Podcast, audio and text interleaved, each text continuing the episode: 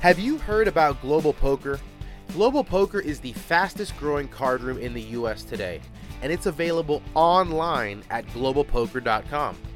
Global Poker is a social poker site that offers safe and secure cash out options by using their unique and patented sweepstakes model. Players can compete in big guaranteed tournaments, jackpot sit and goes, or cash games featuring Hold'em, Omaha, and even Crazy Pineapple. Don't wait. Check out Global Poker today. Poker Stories is an audio series that features casual interviews with some of the game's best players and personalities. Each episode highlights a well known figure in the poker world and dives deep into their favorite tales both on and off the felt.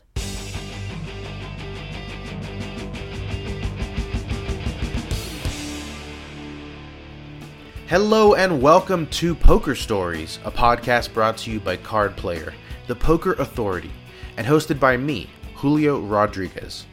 This is episode number 91, and it features two time World Series of Poker bracelet winner and daily fantasy sports crusher, Jesse Martin. Jesse is now 40 years old. Happy birthday, by the way. And he is originally from Northborough, Massachusetts. He picked up poker while he was at Syracuse University and actually decided to do it for a living before Moneymaker won the main event and sparked the poker boom.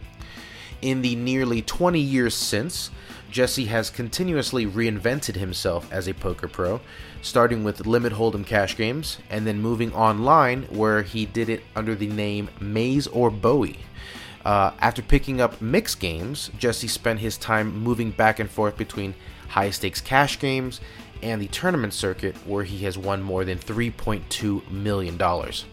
He has several final table finishes at the WSOP, including a third place showing in the 50K Poker Players Championship for almost $600,000. He also has two bracelets, having won the 2013 $10,000 No Limit Deuce event and the 2017 $2,500 Mixed Triple Draw event. After his son was born, Jesse started concentrating more on daily fantasy sports so that he could be at home. In December, he turned a $600 qualifier into $2 million when he won the DraftKings Fantasy Football World Championship in Miami. Anyway, that's enough intro. Here's my conversation with Jesse Martin. I am here with the one and only Jesse Martin. Jesse, how are you doing? Uh, I'm doing pretty well today. I'm doing doing fine. Yeah, moods moods up, spirits are high. Yeah, I mean, you know, uh, you know, so, some uh, some some low spirits, I guess, uh, based on the current environment, but overall, uh, you know, doing really well through everything. Well, we are recording this uh, the week that most people would be getting into town here in Las Vegas, uh, where I am, sure. uh, for the World Series of Poker. I mean, I know you're not exactly a specifically a poker pro these days, or hmm. exclusively, I should say, uh, but that, I'm I'm assuming the World Series is something you look forward to every year. It is definitely. I mean, it, it, World Series is definitely something I look forward to every year, or have for the last uh, you know 15 years. Um, now that I have a three-year-old son, um, I actually have have started looking forward to it less because it means uh, you know a lot of time apart from him. Mm-hmm. So so that is uh, you know I guess one uh, positive from, from from not having the World Series of Poker this year that I don't have to go through that uh, you know, kind of uh, limbo where I, I, do love playing the World Series of Poker and playing all the events, but I also uh, don't love uh, being away from my family or, you know, obviously, uh, or, you know, they, they do visit when I go, but they don't come out with me. So, uh, so, so, so it, is, it is kind of, especially last year, uh, it became a tough time for me. So it's, uh, it's, it, it, it, it's interesting not to have it. And I guess we'll see how it feels. Well, where is home these days? Uh, is it Miami, Boston, LA? Um, at Los Angeles, right outside of LA. Um, uh, just kind of uh, you know have like a little land right outside of LA, and still can go play in the LA casinos, or, or was were, was playing in the LA casinos when they were running, and yeah, so I'm a, I'm a West Coaster. I grew up in, in Massachusetts and went to school in New York and lived in New York City for a while. But at this point, I've been out in LA for nine years and no real plan to leave anytime soon. So Well, let's go back to uh, Massachusetts. Is it uh, Northborough? Mm-hmm. Am I? Is there an accent on that? that I'm missing? no, Northborough. That's it. I read you played soccer growing up. Uh, what else was uh, little Jesse getting into? Uh, soccer, basketball, tennis were it was definitely the top three. Um, yeah, I just played a ton of sports, and yeah, that was basically what my life revolved around. Um, at least until uh, maybe a little recreational marijuana when I was a junior, or senior in uh, in high school. But yeah, just a ton of sports and you know playing with friends. Uh, pretty normal suburban uh, uh, lifestyle, middle class suburban grow, growing up. Uh, I know you didn't find poker until college. What what did, what was the plan? What did you want to do? That's a great question. Uh, my I, I, had a major in college that I it, it was uh, information system technology. Okay. Um, and I really wasn't that great at it. Um, you know, it wasn't. I'm trying to let's see, let's frame this. 98, 99? Yeah, I mean, I graduated in 2002. So yeah, so I so yeah, I started 98, 99. Um, yeah, so one of the problems with a major like that is that everything's going to be obsolete by the time you're in the workforce, anyways. Um, exactly. But it was it was a new major. Actually, the year I got there was a new major at Syracuse, and you know, it combined business and computers, and it actually is a great program. And you know, I have um, friends from the program who've done great things since. And uh, but I I was kind of coasting by and getting okay grades, and really my plan was just to get a degree and move to a major city and figure it out. That really was my plan before poker, um, which is maybe one of the reasons it was so easy for me to fall into poker because I didn't really have a plan. I figured I'd figure something out at some point, but I wasn't one of those people who was, you know, studying to be a doctor or, or a sports reporter. I, I was just kind of going to get my degree and enter the workforce. Because that's what you do, right? It's just one of those things. It's what a lot of people do for sure. Yeah, yeah. some people are some some people are more focused or more, you know, or, or, or have a path in college, but a lot of people definitely don't. So walk me through how how poker got introduced to you. Did you play uh, it all as a kid? Uh, you know, I played. I, I was. I, I, played in camp. Uh, I, I, played some form of poker in camp. I was always. I was always intrigued by gambling, but certainly didn't play much. Uh, I do remember like watching, you know, like world. You know, maybe when Chris Ferguson won, or so, just watching the World Series of Poker on ESPN when, with no hole cards and being intrigued by it, but certainly nothing big. And then really just uh, rounders coming out and very similar story.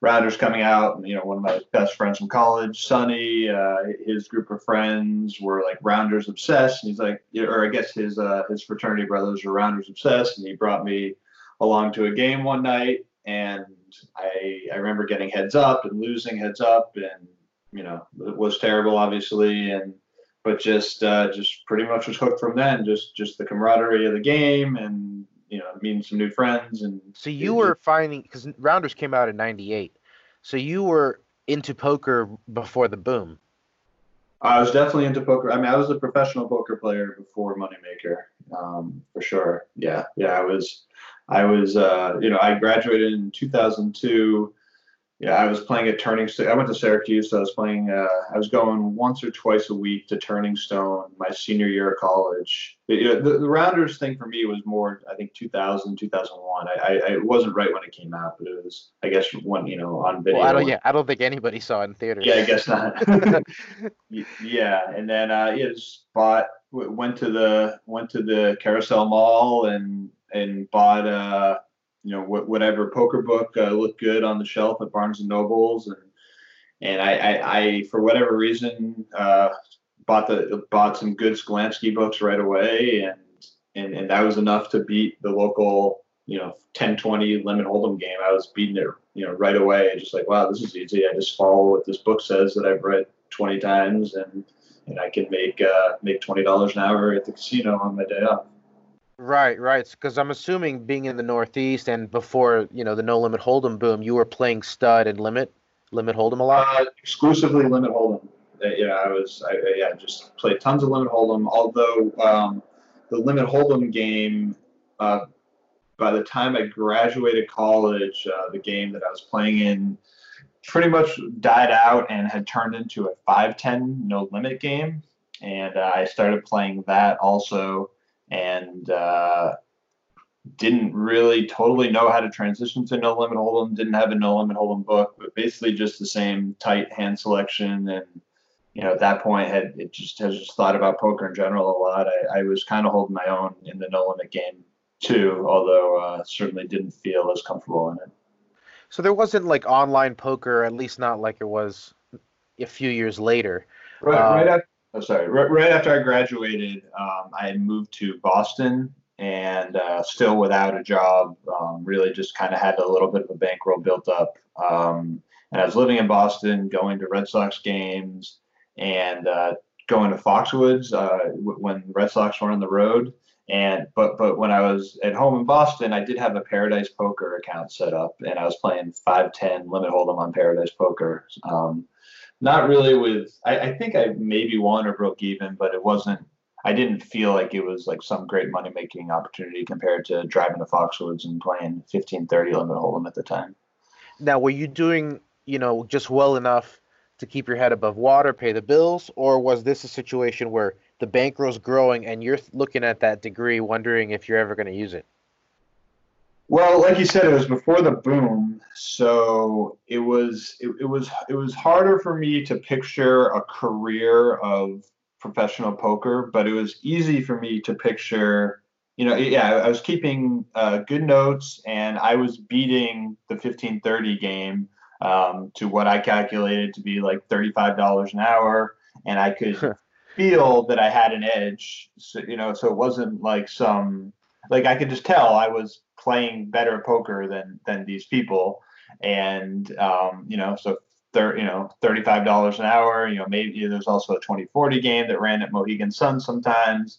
So I kind of just calculated that if I played a bunch, I could make 60, 70,000 a year. And on my off time, I could go to Red Sox games and Phish concerts. And, you know, that was kind of what my current plan was, but certainly wasn't thinking that I would be a professional. Well, I don't, I guess I don't totally remember, but I, I don't think I was thinking that I would be a lifetime professional poker player or a professional gambler. I just, at, at the time, it was a pretty cool way to put some money in my pocket and have freedom.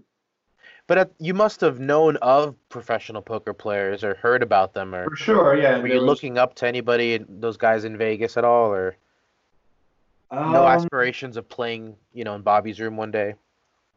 Not right away, but eventually, yeah. It, that all that stuff came pretty quickly. Um, as far as aspirations and looking up, at the time, I was just looking up. I mean, I remember their names, or I mean, you know, one guy was Billy Whitney. He was he was the you know easily the best 15 30 limit hold'em player at Foxwoods. And, you know, I kind of, you know, became somewhat friendly with him and just kind of watched how he approached uh, poker and being a professional. You know, he had a wife and kids and, you know, in a house in Connecticut, and, and he was a, a very talented player and smart guy. And so I observed him and, and how he conducted himself um, and how he, treated it like a job. And then there was another guy, I forget his last name, but a guy named Pat at the Mohegan Sun. And, you know, I observed him. And so, so, so there were some guys who were, you know, I mean, you can be a professional 15, 30, 20, 40 limit hold'em player and, and make, you know, like I said, you know, 60 to 100,000 a year and, you know, support a family. So I, I don't know if those are aspirations, but I, I, I did see how it was done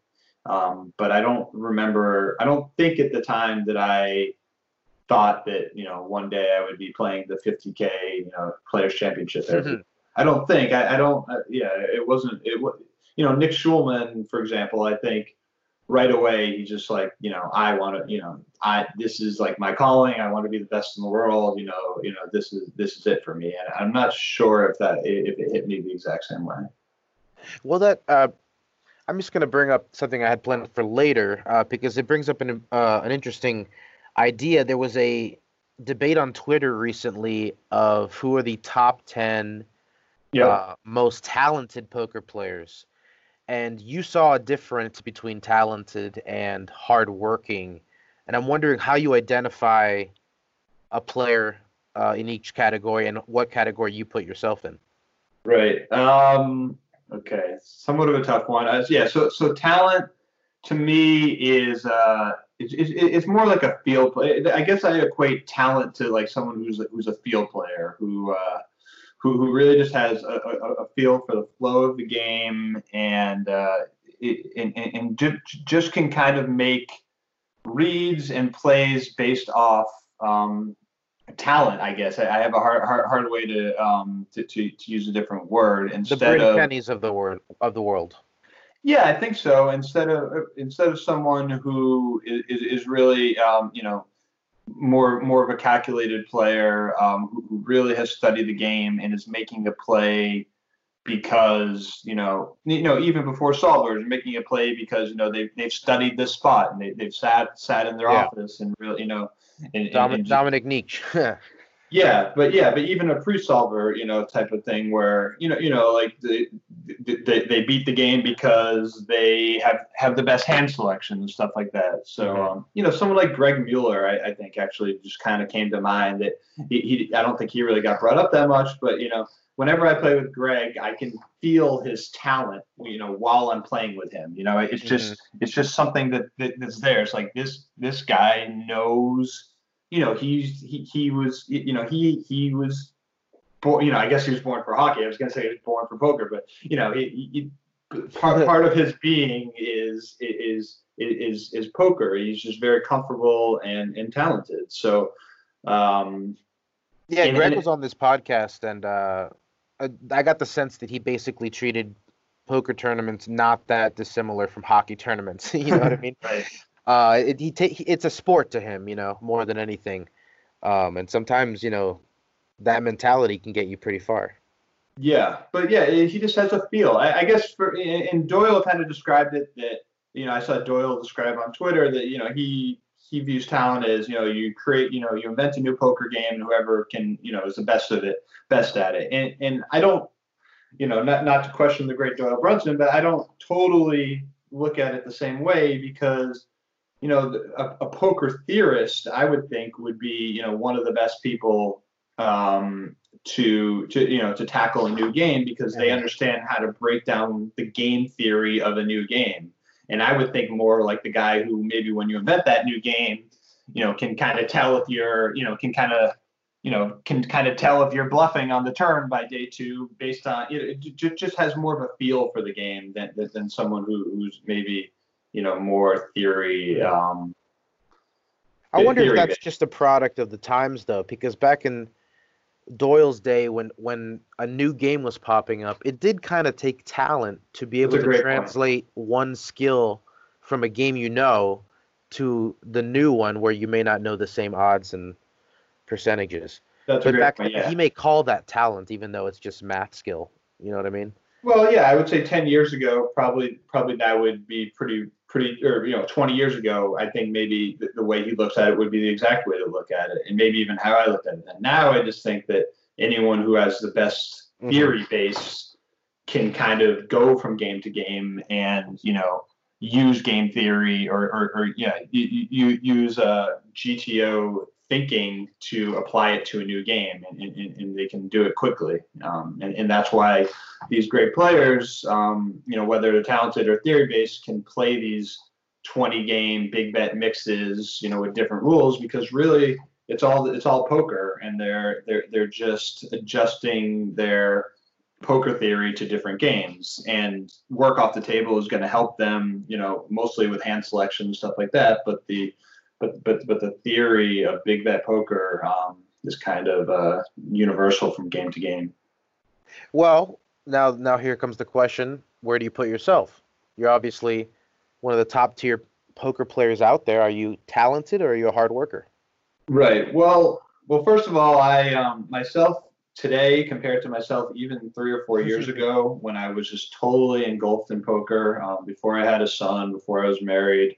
Um, is, different. So, you know, obviously my talent is the same. And I think I am certainly, you know, the thing is anyone like me who's, who's spent, you know, 15 years as a successful professional poker player clearly has poker talent, but I have never put myself as far as talent in the same group as, you know, you know, someone like Greg, someone like Nick Schulman, um, maybe someone like you know David Oppenheim, you know, you know that group. I, I never put myself in. I put myself in, you know, the, the, the tier below them as far as talent. Um, so I think when I was, you know, playing in some of the biggest games and, and doing well at the highest level, um, I think, you know, my work worth at work ethic at the time and, and, and how much I was dedicated to learning the new games and doing, you know, reaching out to, you know, different people, you know, the best players in different games and trying to learn from them. Uh, I think, you know, really brought me um, a long way um, and, and really, you know, gave me an edge um, or, or, or added to my edge in a way that maybe you know my non you know top of the tier world class talent um, would bring me. But right, well, I, yeah, but I do think it's it, it you know anyone who's gonna you know anyone who's gonna you know play in the biggest games and have an edge certainly is going to be a talented poker player. Well, let's get back to the the rise up the the rankings for you there. Um, you know, when did you feel like okay, this is my career, or was there a big turning point or score? I mean, I know you you had a big scoop uh, main event final table for like 400k, and there was a, a win was, at Bellagio.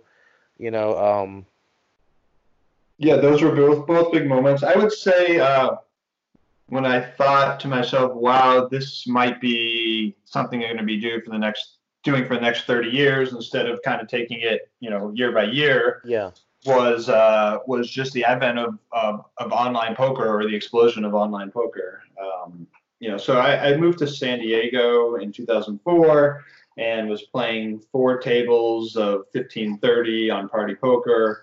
And at that time, you could really make a lot of money. And once you kind of add up the money, you're like, wow, is I mean, if this, if you know, poker's huge right now, it's only going to get bigger you know, yeah, this is something that I'm probably going to end up doing until until I, you know, you know, and, until I can, you know, stop making, you know, you know, multiple six-figure years, you know, back to back to back, and it seemed like that wasn't going to end anytime soon. And and and I even moved to New York City um, after one year in San Diego. You know, all my or a lot of my best friends were in New York City, and and I and I love, you know, I, I had you know kind of started to fall in love with New York City and I moved there, you know, with no plan of taking a job, just to you know live in an apartment and play online poker. And I was very confident that I would be able to do that and, and, and make good money, and, and I was able to do that for you know I lived there for six years. So I guess you know probably the decision to move to New York City and you know be an online poker player was probably uh, when I was really taking it seriously. I would say, or, or really think, uh, realized that, that this was the path. I think uh, our listeners might remember your screen name, Maze or Bowie. Mm-hmm. Uh, nice, what Phish reference, or is that Grateful Dead? Yeah, it's a, yeah, it's uh, Phish. Yeah, it's a re- reference to the band Phish. Um, yeah. Yeah, but uh, you know, obviously, you know, you're you're moving along there. You're doing well online. Big scores there. Uh, you had that win at Bellagio for a quarter million. Um, you know, seven.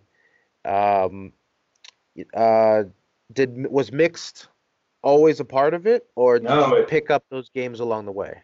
Yeah, mixed really wasn't a part of it. It's uh, you know I don't really have any regrets at this point, but I would say at some point I did have the regret that the regret that wow, like I always had thought to myself, I need to learn mixed games. Like I need to learn mixed games. It, it would really help me. But I guess at the time, you know, I was playing mostly no limit hold'em at that time, and I was doing well, and I guess I wasn't really needing extra action, so I just never learned it, and I was always a little, little uh, scared to learn it. As far as like I thought the learning curve was really big, and I and, and I I'm not sure why I never realized that I really could just sit down and, and learn it and, and work hard at it like right, I especially with your limit hold'em background.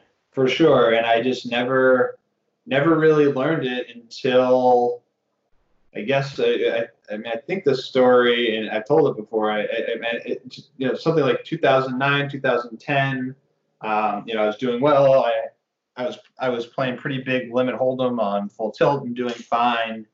And one of the one of the you know a losing player from our limit hold'em game. Uh, you know at that time you could search um, what table they were at, and he was at my limit hold'em game and abruptly left and I saw he was sitting in a horse game, you know, 300, 600 horse with with Eli Elezra and I think Hasan Habib and, and whoever else. and I had a bunch of money in my account, and I said, well, I guess, uh, and, you know, obviously I knew the rules, and I had watched, you know, and I, I, I, maybe messed around a little bit with it, but really was very new to all the games as far as like advanced strategy. But I just hopped in, and and I, I think I won fifty thousand dollars in that one session. Wow, um, 300, 600, wow. That's yeah, maybe 400, 800 yeah, it was crazy. You know, the guy was uh, exceptionally uh, loose player. Um, so, you know, really all it was was kind of bingo. You know, just if you can, uh, if you can, you know, make it make a hand or two, you're you're gonna make a you're gonna win some big pots. And so just ran good with that, and then kind of used that as the you know discretionary bankroll to play uh, to to play bigger mixed games, and you know finally started um, yeah, just learn, you know, buying the books. And I probably already had the books, honestly, on my bookshelf, collecting dust. Uh, you know, the stud, you know, the Razy Studator Better. Oh, yeah, yeah.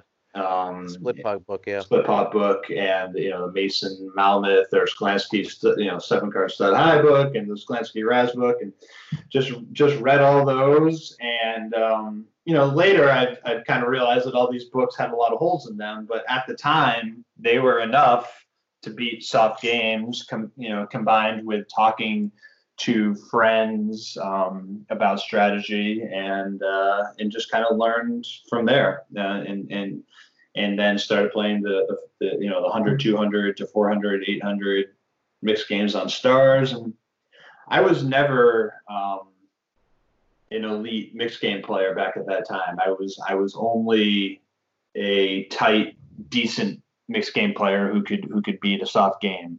And it took me a while to um, probably you know until I moved out to Los Angeles and really started playing live mixed games exclusively instead of you know really not playing much hold'em at all to really transition to where I thought I was you know one of the better players instead of just a, a, tight player who, who could win in a soft game. Uh, you started playing the uh, 10K mixed events at the series and uh, got your first bracelet in 2013 yep. in, in Deuce. Um, how'd that feel? was, that, that was that like a bucket list thing for you?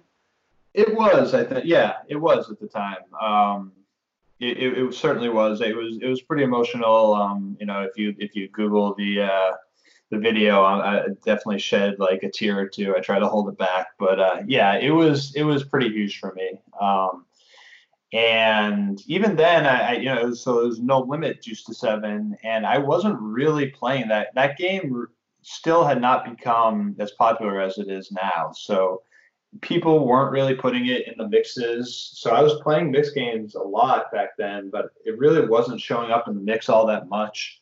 Um, so I was playing a lot of regular deuce to seven triple draw, but not much no limit um, single draw. So uh, it, it, it, it, felt really good. I was text I, I, I texted that that whole tournament with uh, my buddy Brian Tate, who's a great poker player and knew the game better than me, and I was just sending him hands. Uh, You're talking about breakfast mogul Brian Tate. Yes, breakfast mogul Brian Tate, exactly. yeah, overnight oats. Um, yeah. So so I, and and and and what one thing that's great about the World Series of Poker is that um, I, I feel like I've done a lot of my mixed game learning at the World Series of Poker because what happens is you sign up for a tournament and you know say it's Omaha eight or better and and, and, and, and you played Omaha eight or better but but maybe you don't play it all that much but if you if you can run good early and build up a stack all of a sudden you're playing intense Omaha 8 or better for two or three days, thinking only about Omaha 8 or better, texting, you know, if you're lucky enough to have, you know, someone like Mark Gregorich or Oasis or something, something like that in your phone, say, hey, do you mind looking at this hand? And that you're just thinking so much about about these specific games when, when you enter these specialty tournaments that you really can improve a lot. And I feel like I improved a ton at No Limit Deuce to Seven during that tournament. You know, from day one to day three, I was a different player. And and then you know, and then all of a sudden, it became a strength of mine instead of a game that I didn't really know all that well, besides the, the basic theory.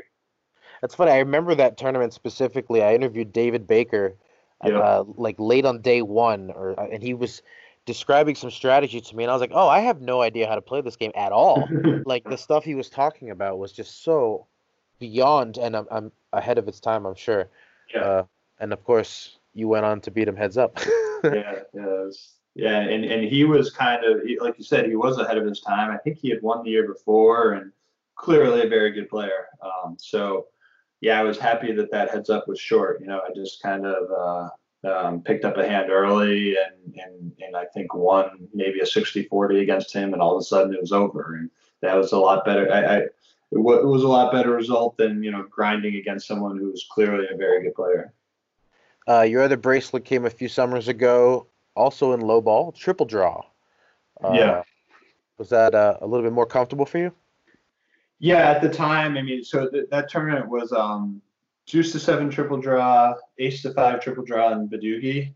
Um, is twenty five hundred dollar buy in, so it's a little bit of a softer field and a really good structure. That's that's such a great tournament. Um, and every year, um, it seems like a really you know, I, so I think there's only been four years of that tournament, and and I'm pretty clearly the worst player to ever ever win that tournament, which is you know somewhat wild. But yeah, uh, Dan Zack won it, Chris Vitch won it, and then Johannes Becker won it. The and, cream rises to the top. Yeah, and all three of those guys are you know clearly top ten in the world. You know, um, you know theorists on or you know it, it I, I don't know I don't know about the ranking but they might be the the actual top three at at those you know that at, at that exact tournament so it's just it, was a great tournament I felt really good the whole way I felt like I had an edge the whole way and obviously ran good the whole way and it yeah it, it was it was a very satisfying tournament and, and felt it the, the win felt different um than, than the first one for sure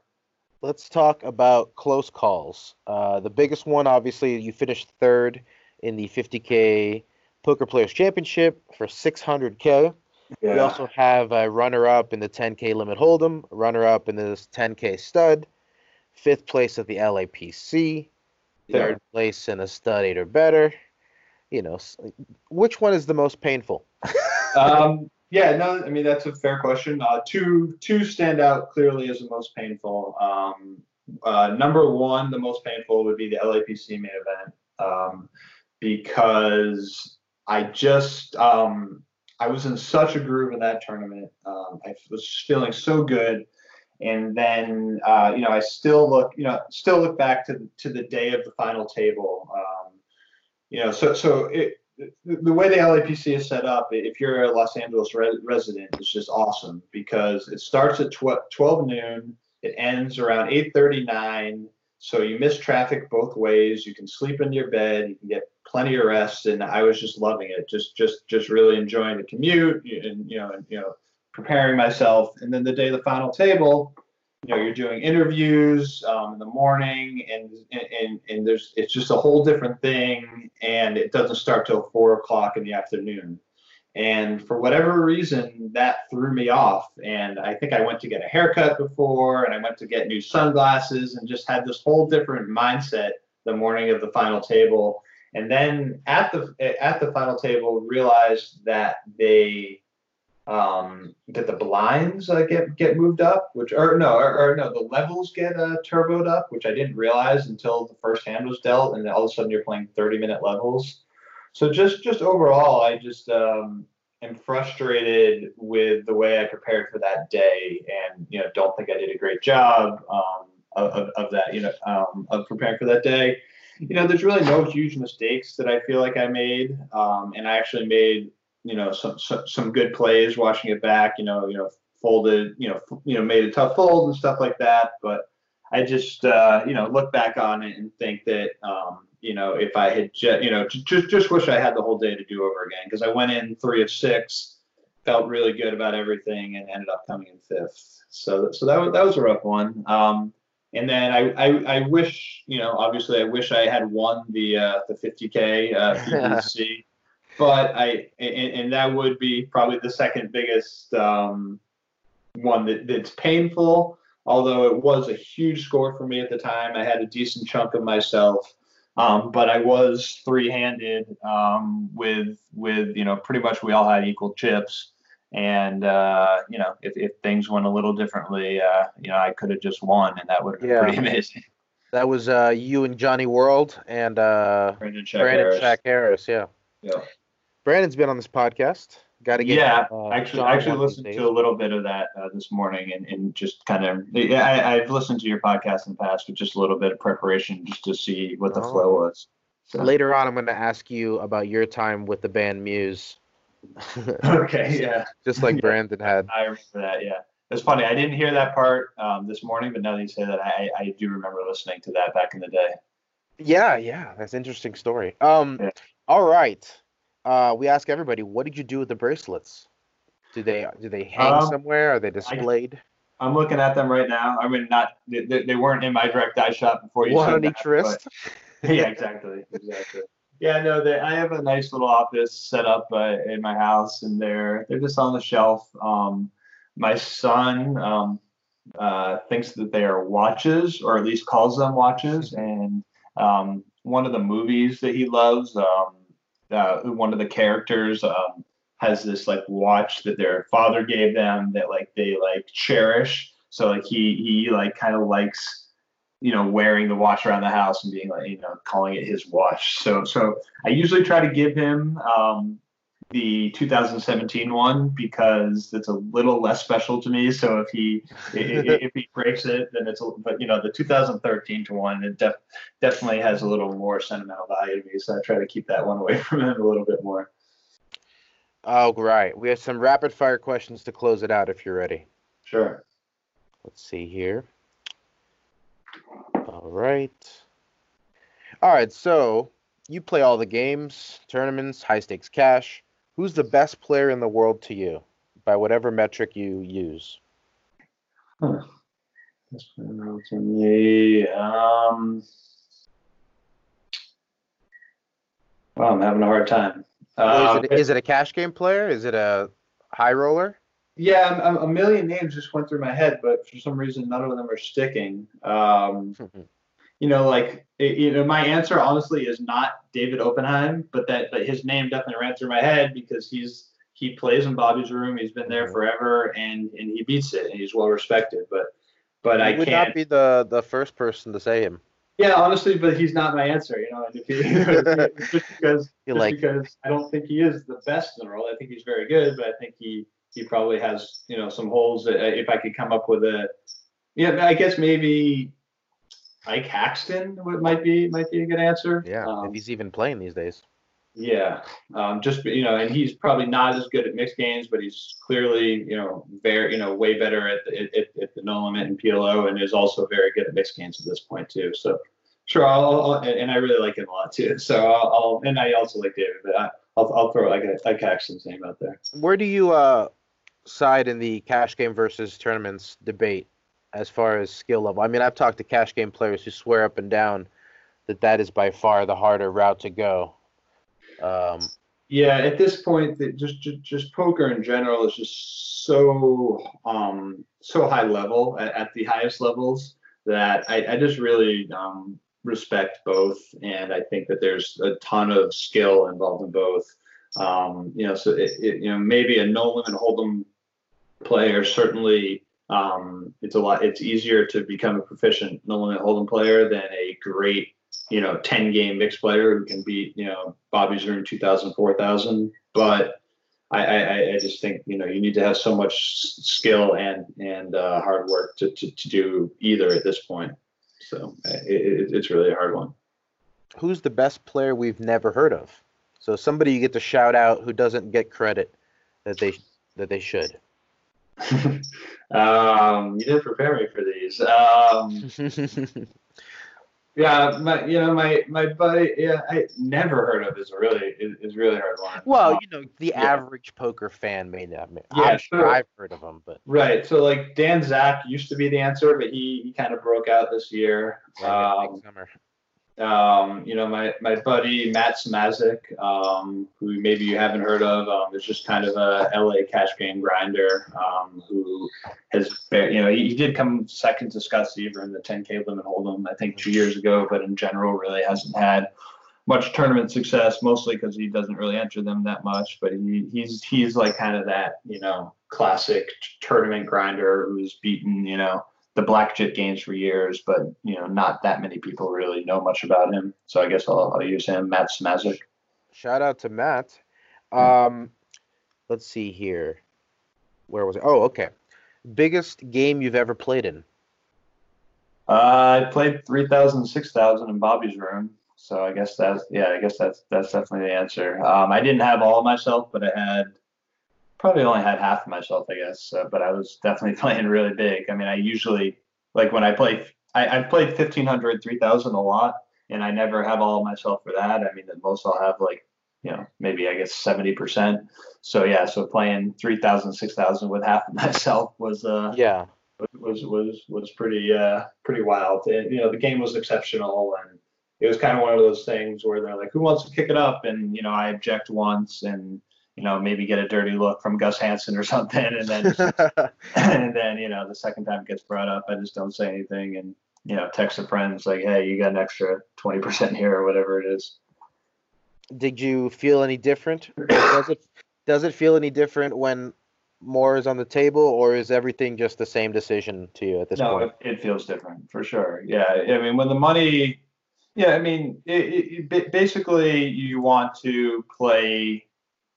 It, it's hard, you know. The old the old cliche that like if the money is meaningful to you, then you're then then you're probably playing too big. Like it should just be like bullets to you. Like while that in theory might be true, like if you stumble upon you know a 2000 4000 game you know and you have the money in your box and the players you know i'm not saying this particular game the players weren't terrible though it was a good, very good game but like sometimes you're going to play above your head if the game is exceptional and you're just gambling and, and you know with an edge and you hope you win but if you lose it hurts and while you're in the pot it's impossible just to totally ignore the fact that if you lose, it's really going to hurt. But you just, you know, as a professional gambler or just as gambler, you try to ignore that stuff and and, and do the best you can. Well, you, you bring up an interesting point about the table. Uh, I'm wondering, what would you rather have? Would you rather have a game where it's you and maybe like four or five other top level players and one huge whale fish, mm-hmm. or a game with like five or six B plus pros? Um, I, have always. Oh, well, that's, a slightly different question I thought you were going to ask. I, the, the, answer to that is, is certainly the uh, the whale fish uh, version. Um, but yeah, I guess what I thought you were going to say is like, would you would you rather have a table of, of you know all really loose players, or maybe like a mix of like a bunch of loose players, but also some like you know mm-hmm. tighter mm-hmm. players to keep the balance? And I've actually like from my days of like 15 30 limit hold'em um, i've always felt that i'm i'm i'm i'm pretty good probably better than most um, even pros at navigating a loose game um, like i just i, I do feel the like chaotic ones yeah the chaotic loose games i feel like one of my strengths is adjusting to those um, so you know i'm, I'm always I'm, I'm always a fan of, of just a crazy game and you know and, and and trying to make the proper adjustments in the moment biggest pot you've ever won or lost? Um, well, the the most I, am not I'm not sure the exact answer, but the most meaningful big pot I've ever won was um I, I was uh, I was in New York City and mm-hmm. just playing online, and my cousin who was in New York City and you know kind of an amateur poker player, but but serious amateur was over, and he was just kind of watching me and it's kind of the same story I was telling earlier, where a guy was playing, he was in a 25 15 no limit game. All of a sudden, I see him hop to a 200 400 no limit hold'em game. um, and at the time, um, I had played zero hands of 200 400 no limit hold'em. Um, you know, it was after um, I had won that Bellagio tournament and after I've had some success. So I certainly had some money, but I 200 400 no limit hold'em wasn't anything I would ever play at the time anyways, I jumped in, and the very first hand, uh, I'm on the big blind. He raises the button. I three bet with Ace King, and he just jams in forty thousand. and I call, and he has Ace Queen, and I hold and just win forty thousand on the very first hand. Um, so easy. so there's an eighty thousand dollar pot. So yeah, I would say I, that's not the biggest hand I've ever played, but as far as like when that question is asked, that's always the hand that comes to mind. Game selection, guys. It's yeah, that exactly. important. yeah, no. If you if you're if you're an aspiring poker player out there, if you want to take anything away from this conversation, game selection is really big. Although in this current poker environment, game selection is a lot different, and, and, and how to navigate it is a lot different. Um, so yeah, maybe that's a discussion for a different time. But, uh, yeah. uh, best swap or piece you've ever had of anybody? Um, well, okay, so Pete, so in 2007, I had seven percent of uh, Chino Rheem when he came in seventh place in the main event, and um, I was also. Did you collect? I collected. I yep, yep. Chino Chino's all right in my book. I, I understand he has his faults, but he's always been okay with me. And not that he's never owed me money, he has, but more you know, more or less we're we're square. And yeah, that day I walked with him and the Mizrachi brothers and a couple other people who had pieces to to their hotel room. He handed me, handed me all the cash on spot. I gave him a big hug and you know maybe you know, again maybe smoked a little uh, marijuana and, and, and and you know safely made my way back to the Bellagio. Um, so yeah, that was great. And then I also had um, I don't remember the exact numbers, but I was you know more or less backing Owen Crow at the time, um, and he mm. came in 15th um, at in that same tournament. So that was uh, that that that was as far as life change or you know as far as career changing uh, um, poker moments for me, that that's high on the list because you know now I had all this extra money, um, and I remember um, just going out to LA um, soon after, and you know kind of running it up in cash games from there. So that, that's that, crazy how really how you know the big winners of the summer sometimes you have no idea. yeah, no, it is crazy. It is crazy. Yeah, for sure it, yeah, and I, it doesn't really happen to me much anymore because I'm not as into backing. But I certainly have had, um, you know, I don't, I don't think, I don't think Benny, for example, yeah, I, I certainly have had, had some, some, some real luck in backing um, at times. Like I don't think Benny Glaser would, uh, would, would, would, would be upset if I mentioned that I had a big piece of him, you know, the year that he broke, or not a big piece. I had a, a, a nice piece of him the year that he broke out. So that was, you know, I mean, just stuff like that is just so fortunate. Um, you know, you have the right friend that you know is talented and, you know, invest in them in the right time. And it's just, uh, it, it, can really, it can really help, help, help a summer for sure. Omaha specialist, Benny Glaser. Yep. Uh, weirdest place you've ever played poker for money?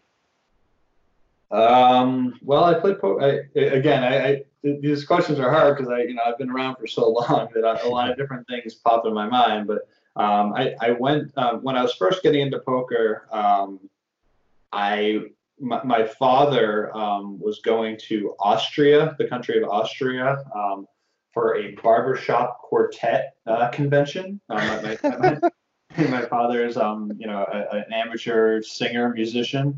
So is he, is he a baritone. Uh, he's a tenor, I think. Uh, yeah, exactly. That's, that's alto, I think. no, he's the highest one, the highest of the four, whatever that. I think it's a tenor. Um, so, so I went to Austria with him, just him and I. I must have been, you know, I was out of college at the time. You know, it was just a trip. You know, I he's like, hey, come to Austria with me. I have, you know, I, you know, your mom can't go, doesn't want to go, and you know, I have I have a free, you know, a free second, you know, plus one.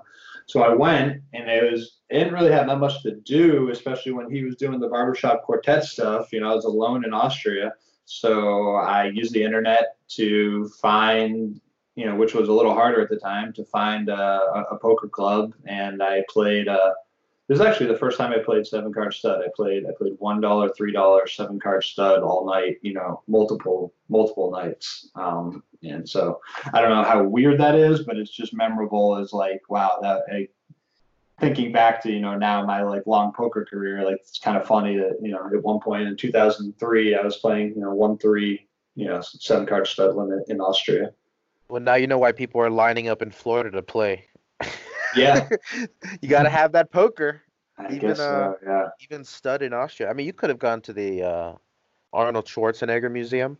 No, you're right. No, it's a great point. I mean, it, it, yeah, just my thirst for poker at that time was so big. It really is a good point because now I would never think to, to you know to be in Austria by myself and, and go play poker multiple nights in a row. But at the time, like I couldn't think of anything better. And, and, it was it was a great cultural experience. You know, you're, you're sitting there. You know, they're all you know they're, they're speaking different languages, and you know you're kind of you know getting a, a taste of the of the culture um, in, in that way, which is pretty unique to poker in some some ways.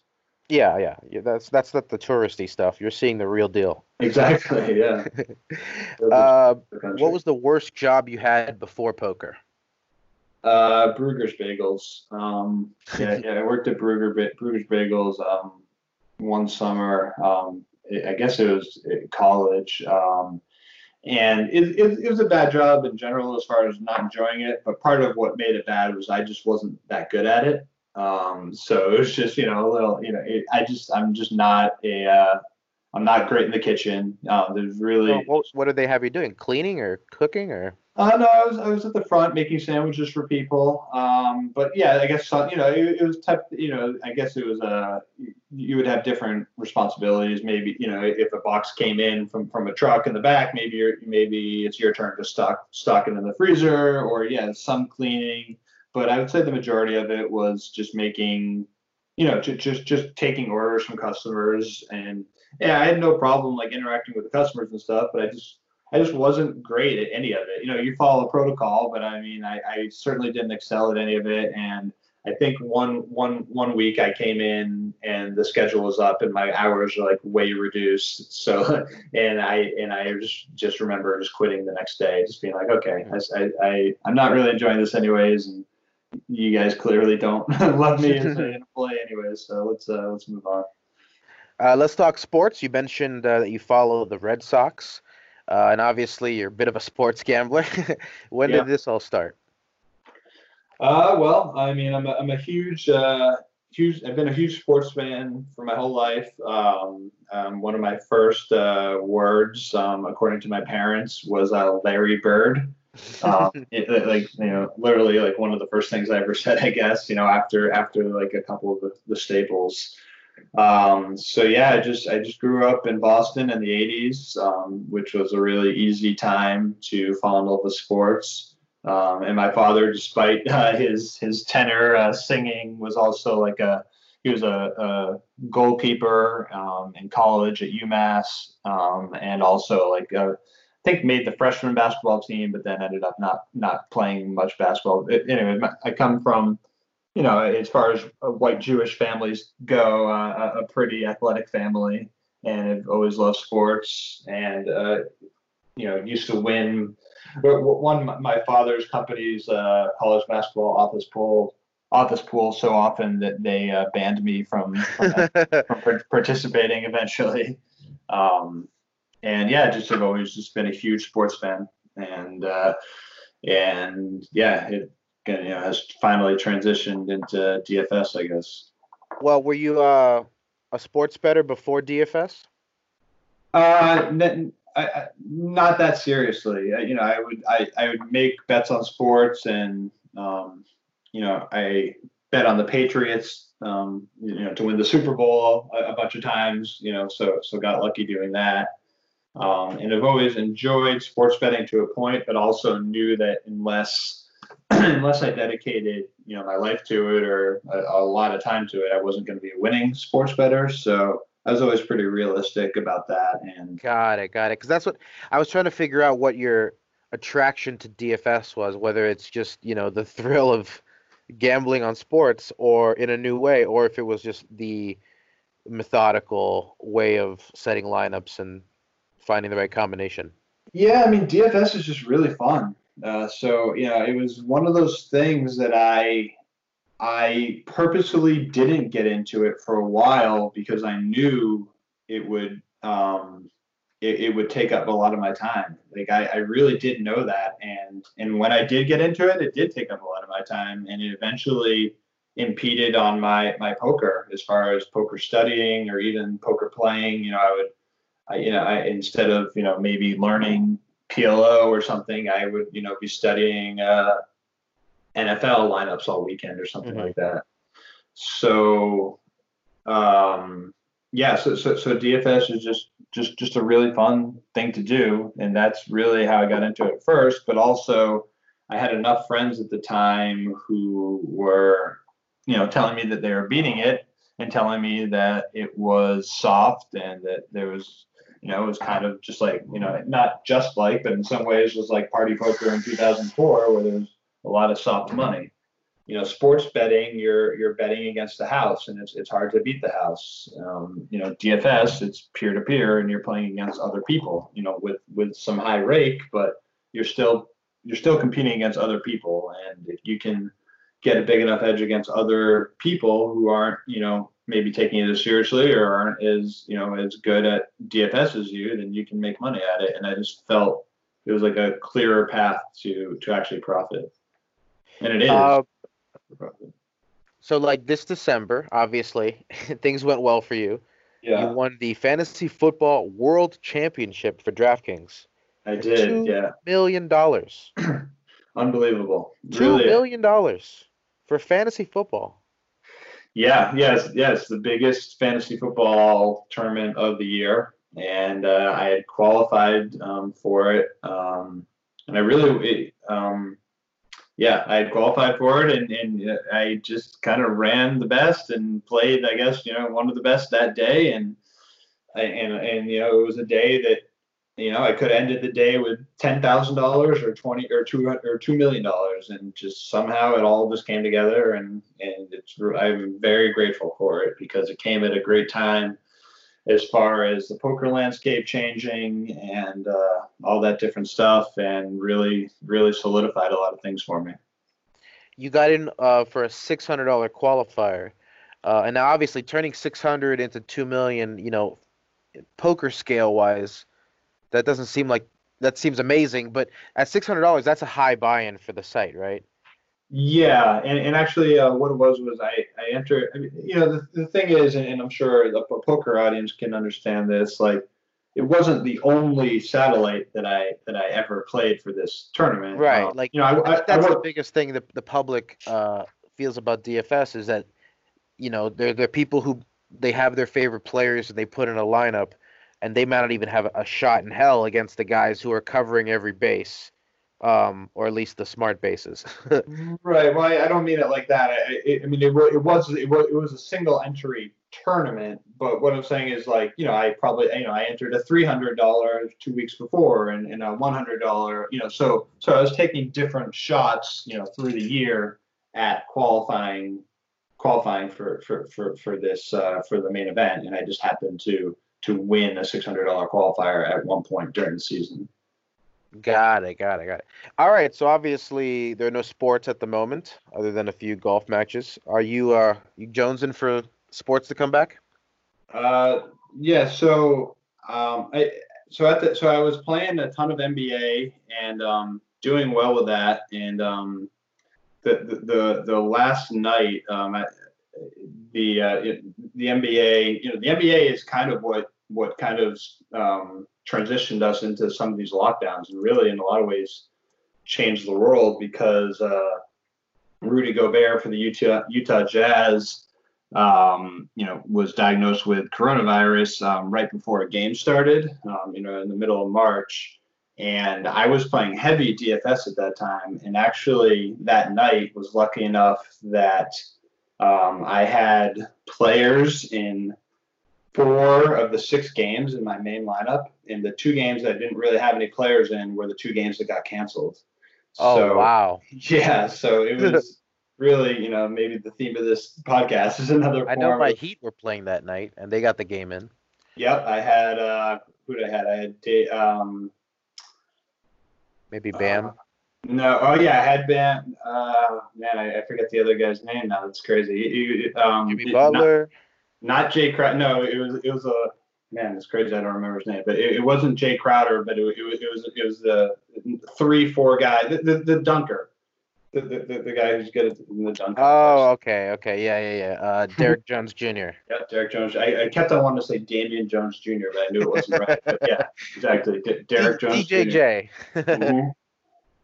Yeah, that so worked I, out well for you, other than you know losing your uh, yeah so, your but, income source exactly. But it was a great it was a great send off. I ended up yeah, I ended up winning like a hundred thousand that night and almost won wow. like yeah, it was it was crazy. I, I, came in I came in first in like a bunch of big tournaments and then came in second in the biggest tournament and came in second by like you know, a half a point. So you know, I, there was like a final three pointer at the buzzer that didn't go in. I would have won like an extra eighty thousand or That's something. crazy because I feel like that was a random Tuesday or something. I mean, Yeah. hundred thousand on a random Tuesday. I mean, yeah, you're Yeah. you're crushing it.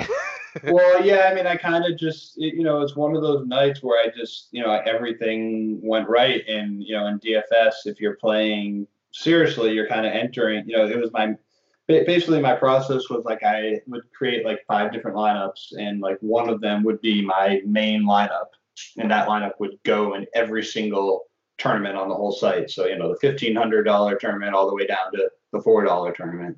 And, you know, I was just, you know, so if you hit, if you know, if lightning strikes and and that lineup goes off, then like you're winning all these different tournaments. So that's kind of what happened. Um, uh, do you, so- are you uh, able to watch sports and enjoy it anymore, or are you just looking at individual players and muttering under your Uh, breath? I mean, I'm certainly able to watch sports and enjoy it. I certainly, I mean, you know, I'm still not, even though I, you know, had a great year. I'm, not necessarily a full-time DFS pro, even though, you know, I, you know, I was really enjoying it. Um, and, and yeah, I would say my fandom for specific, my, my specific Boston teams maybe has gone down, you know, some percentage, you know, maybe 10%, maybe I just, or probably more on a random Sunday, like, you know, instead of just watching the Patriots and like caring so much about how the Patriots do in that exact game, I'm a little bit more worried about my DFS teams. But when it gets to the playoffs, I'm still pretty diehard and all, all that kind of stuff. Um, but yeah, so anyways, you asked about what I'm doing now. I kind of you know, quickly transitioned to the stock market, which is really how I'm spending my time, you know, Mhm. besides my family these days. the original DFS. Oh yeah, I mean, as, as uh, Brian, the icon, Micon, uh, says, the, the the biggest casino in the world, and it's not even close. You know, it, it really isn't. Um, so yeah, I've been waking up, you know, at four in the morning, West Coast time, and you know, preparing for the day of trading and and trying to learn. Um, you know, my friend, uh, my friend Nick has been like a. I I have a friend Nick uh, who's actually. I met through Brian Micon, who's just like really a genius at some of this stuff and has been mentoring me a little bit, or you know, I don't know if he would call it mentoring, but he's been helping me a ton and just been learning a lot about um, basically day trading and, and a little bit about the mark, markets in general and and how uh, and and and how someone might approach uh, doing it for a living, I guess. It's all about table selection, right?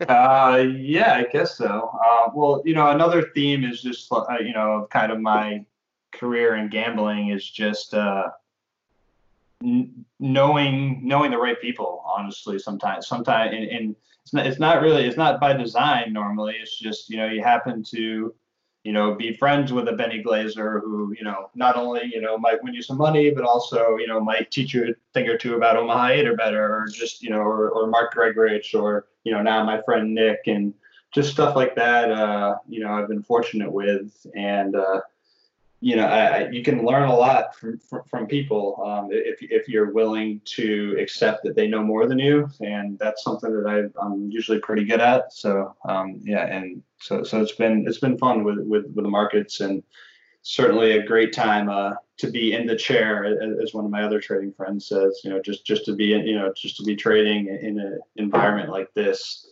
Even as someone who's not necessarily that good at it, um, it's just there's so much opportunity out there. Yeah, everything's pretty volatile. so, Exactly. Yeah. So uh, kind of doing. what was your largest non-poker wager? I guess you could also say non-DFS as well. Uh, well, I mean, the sports betting count, or you're you're, you're thinking more of a prop bet or something like that, I guess. Yeah, you know, bet with friends or Super Bowl or I don't know. Well, I mean, I pretty much since like 2010, I've I've bet between five and ten thousand dollars on the Patriots, um, you know, to win the Super Bowl at like you know anywhere from like five to one to ten to one odds. So that's kind of like a, a, a somewhat big bet that I that I make every year. Um, that you're profiting on, I believe. Yeah, for sure. No, they, I mean they've won. They've won three. You know, three. Yeah, yeah. No, it's it's been good for sure. Um, yeah, and then I, you know, I I I, I had a local bookie um, basically shut me down because he thought I was some expert on um, on season long futures, and I was like, it's like I'm a Boston sports fan. I've been on the Patriots. I've been on the Red Sox. Yeah. Like, sorry that Boston teams win every single year. Like, I Can anybody even be an expert at futures? Isn't that one of the worst bets you can make in a casino? it's yeah. I mean, it's supposedly you know in general. I, I, I you know that guy uh, James Hol- Holzhauer, the the Jeopardy guy, I guess said that um, he he finds a lot of edges in futures. Um, but yeah, in general, it's one of the highest big um, uh, you know bets on the board. But I guess if you know if you really get down the nitty gritty and you know you're betting you know the pit you know the Pirates to win at 18 to one when they should be you know 14 to 1 or something like that you know maybe you can find some edge. But yeah i mean that's certainly not what i was doing. I was just picking my favorite teams to win and they just kept winning Mm, Jeopardy James. I invited him on this podcast, and he said he was a little too busy at the moment. So yeah I'm gonna I'm gonna harass him again. Ask him about those futures. you should Uh, that would be interesting let's see here. Do you have a celebrity doppelganger, or growing up, was there anybody that people said you looked like? um you know i was prepared for this question um Interesting. Uh, I didn't yeah. ask it to Brandon. Uh, I think you asked it. Yeah, you, you asked it to, to someone I was listening to. Um, uh, so, so, so my answer, even though I'm not proud of it, is uh, Joey Chestnut, um, which my my friend Joey Chestnut. I have never gotten a good close look at him. You're talking about the hot dog guy. the hot dog guy. Yeah, um, I have. Right now. I, I have friends, you know, uh, one of my, my friend Kevin Klein, he's a he's a comedian and a, and a radio host. He went to Syracuse with me, and I actually just googled him again right now, and Oh my God. you do see it. well, I think you have more teeth than he does. Or maybe this yeah, whatever it is. But I mean, my my friend, my friends have found some, you know, it, it, it's hard to ha- find a picture. You know, and, you know, it, it's not always going to be perfect. But my friends have found some amazing pictures of us uh, side by side that that uh, are kind of unflattering. But but I would uh, need a picture of you with your hand over your mouth, looking like like you're about to puke. yeah. All the veins in your forehead popping out. Man, this guy. These are not these are not flattering photos. Uh, I, I, I can e- I, I'll, email you one that my, my friend put on his Instagram. It's pretty good. Joey Chestnut. That's that's great. uh, all right. What is the most entertaining thing you've watched, read, or listened to since uh, self isolation? Um. Okay. Uh, so I, I'm. I, I really haven't um got. Oh, actually, it, it's funny. You asked me before this uh, the podcast what I might not want to talk about, and I basically said politics. But um, Mhm. so this this isn't totally politics, but uh, I um I started to read this book called um The Case for the Nation by uh, an author uh, Jill Lepore. Um, it's actually called This America: The Case for the Nation. Um, and I guess the, the, the, the most interesting thing I've, um, I've I've got from it, and I'll try to make it uh, short and sweet, especially because I haven't even finished the book or even. um, What if you get to the end and it's like it was all a dream? Right. Well, my, my friend kind of gave me a little synopsis going into it too. Um, and it's just uh, that, um, yeah, this actually is very politics. I, but but j- j- just that the um, the Republican Party has, uh, and this is, it's not going to be negative towards either party. Um, but yeah, the Republican Party has kind of uh, um, taken um, nationalism and, and just like pride for America as kind of like their marketing um, slant while you know and successfully done this well you know like if you picture someone with the american flag in their front yard like in general you're, you're probably going to think that they're republican and you know that's kind of a weird thing Hmm, that's happened with interesting. yeah it's kind of a weird thing that's happened with our country where you know the democrats have, have you know i don't even think they meant to do it but somehow the marketing of, of their party has moved away from nationalism and moved away from you know you know, being, you know, American is important and being an American is, you know, is not something to be ashamed of. And, you know, clearly racism or, or, or, or, or not liking someone because they're not American is, is yeah, not good. Um, you know, being proud of being American is not the same as disliking someone who isn't American or not respecting someone. So just kind of an interesting concept that I've never really, you know, seen put, you know, you know, never really thought about before. But um, yeah, j- j- so you know, and and just in general, just been thinking a lot about you know, you know, partisan politics and how our country is a little, uh, you know, so divided, you know, based on politics right now, which is really frustrating to me. Jill Lepore. Yeah, she, let's see here. Professor of American History at Harvard University and staff writer at the New Yorker. Check it out. Yeah. she also has has a book called um, This America, which is like 2000. Oh, no, never mind. She, she has another. What, what's it? I don't. I don't remember what the other book's called, but it, it, she has The a Name of War, The Whites in Their Eyes, Blind Spot, New York Burning. none of those so far. Um, She's she's uh, uh, these truths. These truths. Yeah, it's All called right. These truths. Like hey, guys, in these truths. Uh, you know the. Um, yeah. Uh, history of the United States. Yeah, it, it- it's like a 2,000 page book, but it's it's pretty pretty popular or pretty well known. Well, you know, some people they read history uh, books, and some people read political books, and some people watch Tiger King. So Yeah, I mean to be honest with you, I really have not done much reading during this quarantine at all. I've really just like you know stared at my Twitter account and like you know tried to like un- you know figure out what stocks to buy. Um, but you know I you know it, in that realizing that I needed to expand a little bit, I, I have tried to you know seek out a little bit of reading and maybe learning a little bit more about the world that we live in. You know, especially at this time. uh, do you like telling people that you are a professional poker player? Uh, not really, no. Do you, do you lie to cab drivers and Uber drivers? I have before. Um, yeah, I, I, I guess I have before. I guess now I would probably tell them that I'm that that I that I you know I'm a stock trader, even though I'm certainly would not consider myself a professional uh, stock trader. But I just feel like um, if I didn't want to go into everything, then then that's probably what I would do. Yeah, you're Uh, not going to get much follow up there unless the person's like is really into it, and then they're just asking you for tips, which could be also a trouble. Yeah, that's true, and I've never tried that before, so I could see that being trouble also. Um, but usually people like to talk about themselves if, if they can. So so I guess I'd almost rather hear them talk about their stock tips than hear them talk about like you know the last time they played two four limit hold'em type thing. Right, right, right. Uh, do you have a nemesis or someone you can't beat in poker? Someone who's always held over you? Um, no, I guess I guess I, no, no one comes to mind. Um, I guess one thing that comes to mind is that uh, John Hennigan um, always claims that I'm his nemesis um, when when I play with him, but he also, as we talked about earlier, Yeah. first in the yeah. So I, I every once in a while I remind him Pretty of sure that. the prize difference between yours and his was pretty massive. It exactly would make up yes. for any difference at yeah, the it cash make up for any, you know, 300, 600 uh, triple draw hand that we might play against each other. But, you know, I kind of just, so sometimes, usually I just let him run with it because he's pretty funny in general. And, you know, it's, it's, it's hard to argue with him sometimes. Uh, headphones on at the table? Yes or no?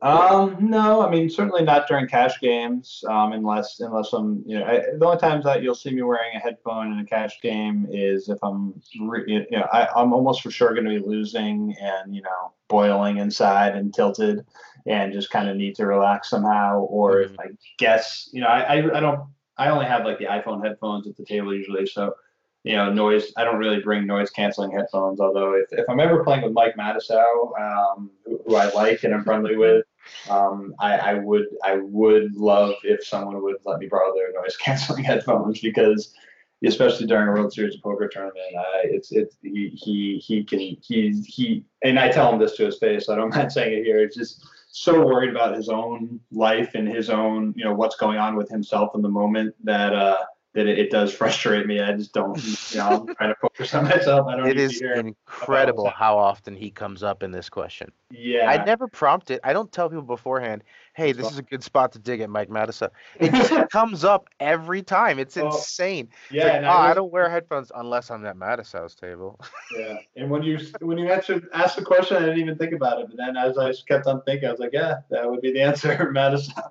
All right, so you're not listening to anything at the tables, but if you were, you know, it'd be Phish or the Grateful Dead, I'm assuming.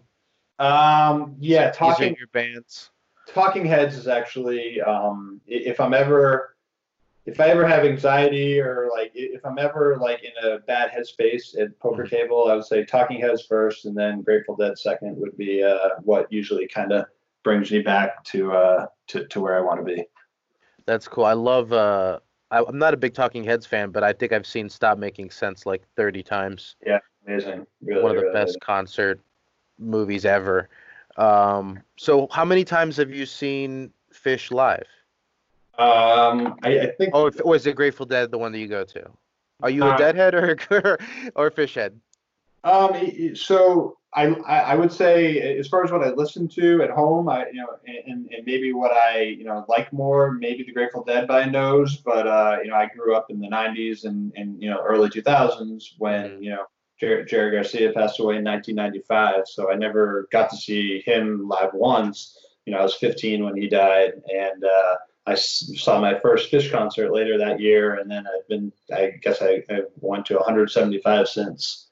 Um, you know, 175 concerts. yeah, I mean, you know, a lot of those were, um, you know, certain years where I just went to, you know, you know, back, you know, back to back to back to back. Right, right. You followed them on, on their tours and stuff. Okay. For sure, yeah. I mean, these days it's it's more like you know two to five a year, um, something like that. You know, it, it, I, I'm certainly much less obsessed uh, than than I used to be. But you know, I, you know, when I was going to see them all the time, they were they were they were a great band to go see. You know, night after night after night. I I, I still love them, but I don't necessarily feel the need to see them as much um, now because they're a little past uh, whatever the the, the the magical peak was. I would say.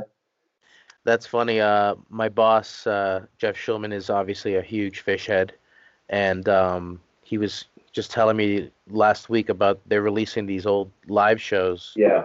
Uh, I can't remember what it was called, but it was some show from '97 uh, that I got a link to, Yep. and I, I got through about 40 minutes, yeah, which I thought was pretty good for me. that is pretty good. I like jam bands, but you know, I, it, I, I have never been able to get into to these guys. Interesting. Well, I'm I'm surprised. I'm surprised if you like jam bands that you're not able. I, okay, I, I, shouldn't say I like jam bands. I like Yeah. bands who jam I okay. in live shows. I like improvisation. I like different takes on what I heard on the radio, Right.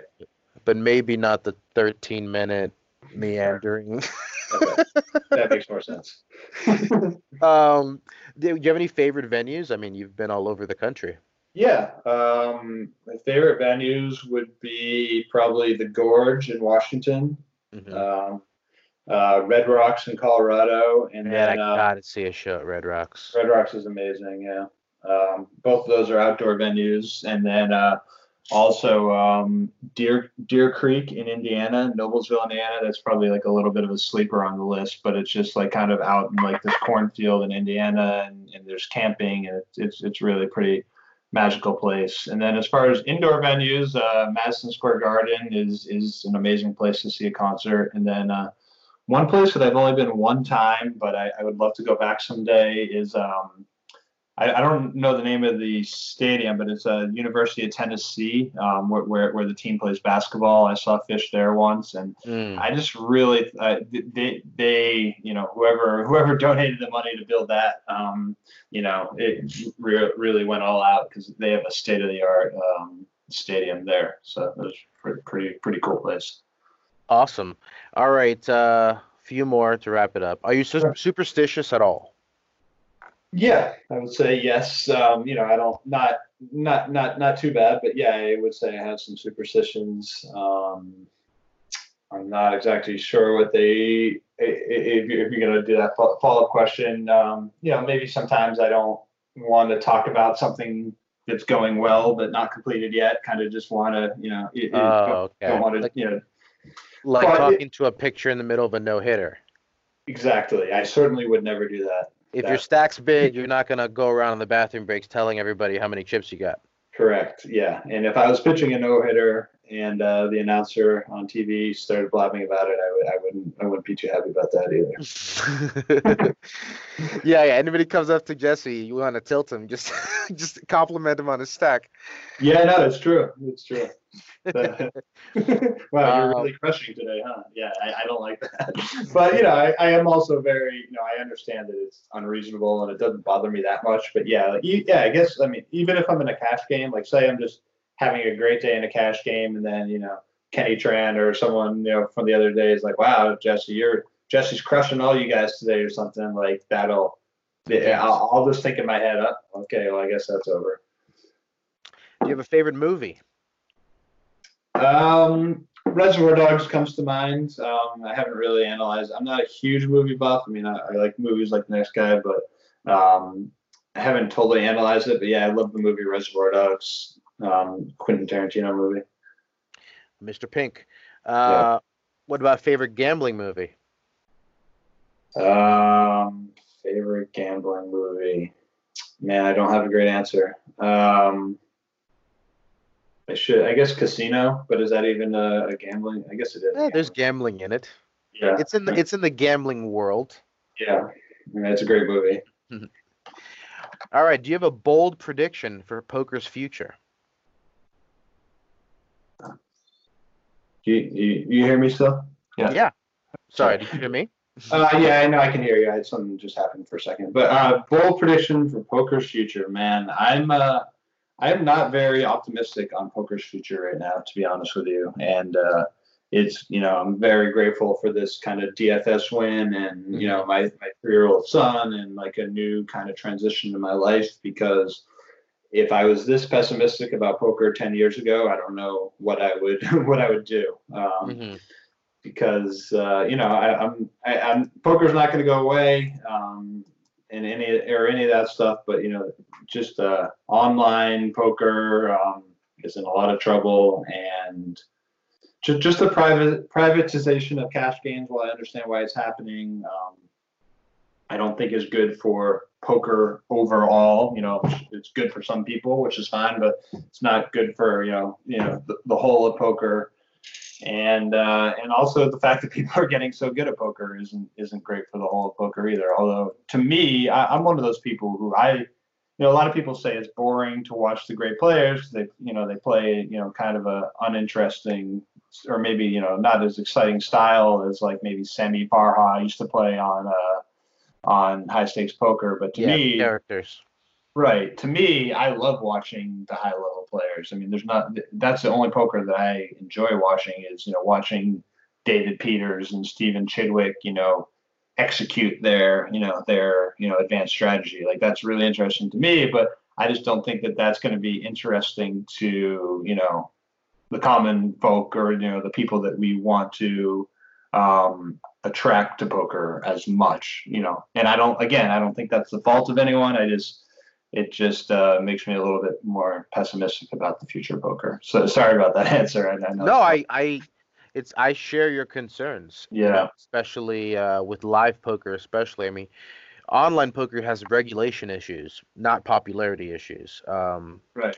So yeah, what's what's happening with at least high stakes live poker these days is is is a bummer. Um, I again I get why it's happening, but um, and and and, and you know I myself played and even um, you know, been part of, you know, you know, getting private cash games together in the past, although it's probably not really something I'm going to be doing much of in the future, but it's just, um, it's just a bummer, you know, it's just too bad that you can't just show up to the poker room anymore and put your name on the list and play in a high stakes cash game. It just doesn't work like that anymore. And it's, yeah. uh, it's you know that was a great time when when when you could do that because it attracted people to come and and it was just a cool environment. Um, but you know, it's not how it is anymore. So that's you know, I'm grateful that it was like that for so long. Honestly. Well, the one thing I do take comfort in is that I was saying all the same things after Black Friday as well, and here we are a decade later. Yeah. You know, no, so, it's, it's cool how I mean, poker really has done pretty well after Black Friday, and I mean, you know, I think things like the World Series of Poker um, aren't going away, and mm-hmm. and and so, so I think that yeah, I, I, think tournament poker is fine. I mean, you know, not that that's like too um, Yeah, you know that's a pretty common opinion, and I think it's right. Tournament poker is more or less fine, and and, and can still be interesting, and people competing in the World Series of Poker is, is still is still going to be a thing. Um, you know, I, then obviously we have the problem of uh, of, of viruses and, and and health, which I think is really terrible for poker too. But you know, I guess we just have to be optimistic that in you know two years, you know, that really won't be a big deal, or you know, however long that is. Um, yeah. Yeah, but but it is, you know, I think Isaac, Isaac Haxton uh, wrote a great blog. Um, if anyone hasn't read it, on uh, you know the, what the new uh, what the new poker future will look like, and, and what we can do to make poker uh, maybe a more sanitary game, or you know, a, a, a healthier environment for everyone involved. And I think he did a great job laying that out. And I think it's to be something that uh, that clearly needs to be done. Yeah, check that out, guys. Uh, all right, we end the podcast the same way every time with a question from the random question generator. You ready? Mm-hmm. Here we go. All right, which do you like better, Star Wars or Star Trek? I am not a fan of either. Um, I don't. Yeah, I respect them, but I'm not a fan of either. But yeah, I guess my answer is Star Wars. That's funny. Okay, so you're neither. You're on neither team. Neither team. All right, let's change it up here. Okay. This is this is better. Which do you like better, ninjas or pirates? um, pirates, I guess. Yeah, I guess. I guess again, neither in my wheelhouse, but pirates. Oh man, these questions. They're like they always give me like the uh, the one words. Okay, okay. Here's this one's got to produce something.